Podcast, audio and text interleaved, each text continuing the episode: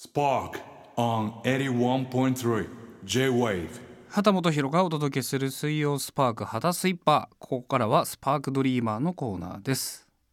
今夜お届けするのは秦基博コンサートツアー2023 Paint Like a Child 総決算スペシャル。4月29日土曜祝日群馬県高崎芸術劇場皮切りにスタートした本ツアー先週末22日ですね、えー土曜日東京国際フォーラムの公演をもって無事完走となりましたね。4月から始まったツアーでしたから。意外とまあその週末週末でしたけどね。3ヶ月に及ぶツアー、えー全国19カ所20公演ということになりましたけれども、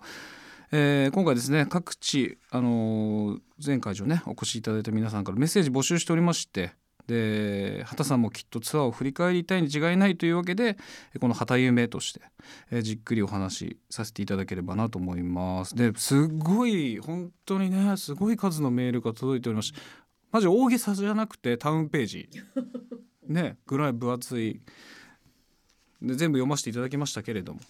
で今またここにねあるんですけどもうちょっと選びきれないんでランダムに引いて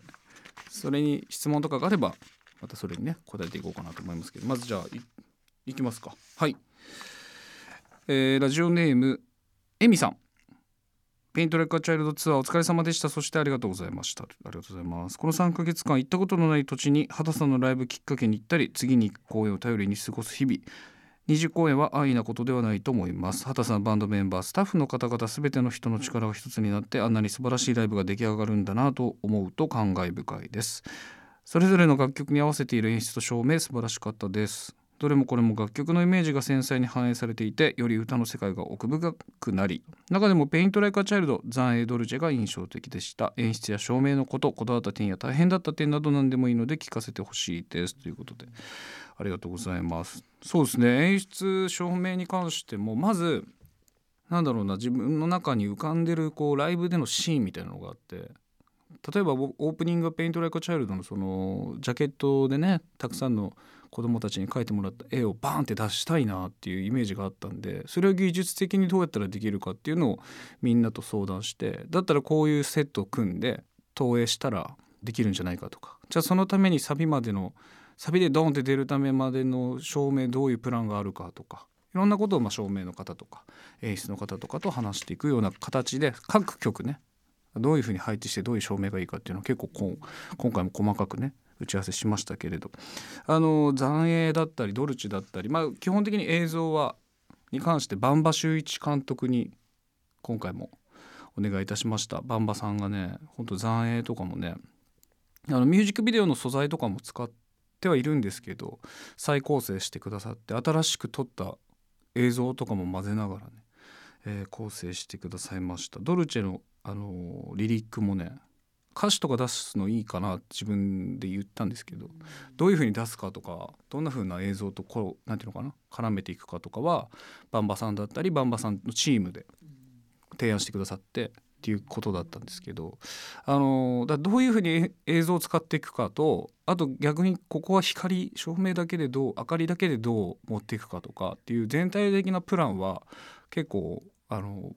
みんなでっていうか僕も含めてこういう流れがいいんじゃないかとかここではこういう光にしようかとか、えー細かくね調整しておりました。全部まあだから要は自分のこうイメージっていうかこんな風にこのライブのシーンでこうなってほしいなみたいなことを一個ずつ具現化していったような感じでしたね。はい、続いていきましょうか。ラジオネームニモさん。私は幸せなことに5回参加することができました。ありがとうございます。えー毎回子供の頃の思い出話が楽しくメンバーの人となりが垣間見れて歌と同じぐらい MC もとても楽しみにしていました。えーところで畑はメンバーのトーク内容をうっすらとでも聞いていたのですが絶妙な合いの手やツッコミがバチッと噛み合っていてこれって打ち合わせしてるのかなと毎回気になっていたので教えてほしいです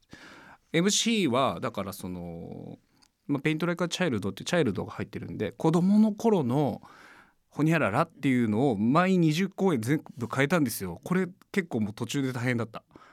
だからあのギターの設楽さんとかがアイデア出してくれるんで「どうしましょう?」って言って設楽さんに「こういうのどうですか?」とか言って言ってくれたりはしてたんですけど結構序盤は本当にステージ上で言ってた子供の頃の何々について話しましょうかっていうのをステージ上でメンバー聞いてみんなぐるぐる考え出すっていうようなことしてたんですけどさすがにこれいきなり浮かばないかなみたいなことのお題の時があってそういう時は事前に言うようにしてました「今日はこれ話しますね」って。でもあのみんなが何喋るかは聞いてなかった。うん。って感じだったし本当に浮かばないって人もいたし中には。ちょっとエピソードないですねっていう人もいたしその場その場でしたけどなんとか20個ね子供の頃にまつわるほにゃららというところで、えー、みんなでね楽しくお話ししてました。続いてラジオネームみほさん。畑さん久々のアルバムツアーお疲れ様でした。ずっと気になっていたのですが今回のバンマスはどなただったのでしょうか、えー、バンドの皆さんの個性が際立っていてどの会場もとても素敵なライブでした。ということで今回はというかもうここしばらくですけどあの僕のバンドのバンマスというのは決めてないですね。というのは基本的に自分で仕切ってるんでなんかいわゆるバンドマスターみたいな役職をわざわざ指名はしてなくてもうそれぞれがアレンジもできる方たちばっかりなんで。その都度その都度アイデアもらってって感じなんですけどまあもちろんやっぱりね一緒にアルバムを作った遠見さんの存在はすごく大きくてあの困ったら遠見さんにいろいろどういうふうにアンサンブルしていけばいいかとか何ていうのかなアレンジがちょっと気になるなとかっていうところを自分がなかなか具体的に指摘できない時は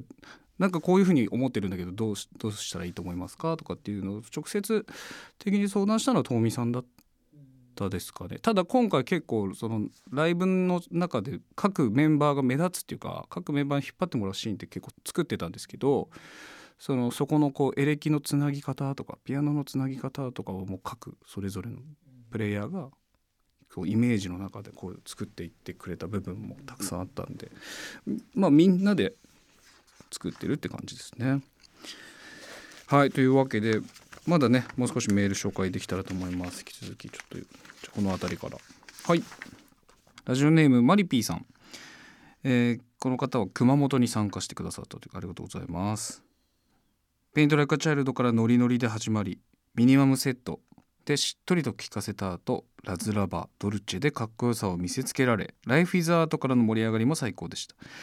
ひまわりの約束で一緒に歌いイカロスの魂込めた歌に感動して涙しました。遊ぶ大人でラララを歌えたのが一番心に残っている嬉しいことという。ね今回ね久々にみんなのこう一緒に歌えるそんなツアーでもありましたからなんか一緒に歌える場面をね作れたらいいなとは思ってたんですけど遊ぶ大人のね「ラララ」をみんなに歌ってもらって。本当にあのどの会場もねめちゃめちゃ声出ててねみんなの声聞けたの本当に嬉しかったですね。もう1つぐらい紹介しますか、ラジオネームきのこさん。ツアー感想おめでとうございます。ライブ本編だけじゃなく開演前の BGM も楽しみで、え会場早々に着席して聞いていました。今回のツアーの BGM は畑さん選曲でしょうか？ぜひ紹介していただけると嬉しいです。ということです。今回も私選曲しました、えー、結構そのアルバムのサウンドが、まあ、80s、90s っていうところのね影響っていうかねそういうのもあったので80年代90年代の洋楽プラス2020年代の洋楽となんかこうミックスしながらね今回も BGM 作りました。来週以降この BGM シリーズねちょっとずつ紹介していけたらというふうに思いますのでそちらもじゃあちょっと楽しみにねしていただけたらと思います。はい本当にもうまだね本当紹介しきれないぐらいたくさんあるんですけれどもランダム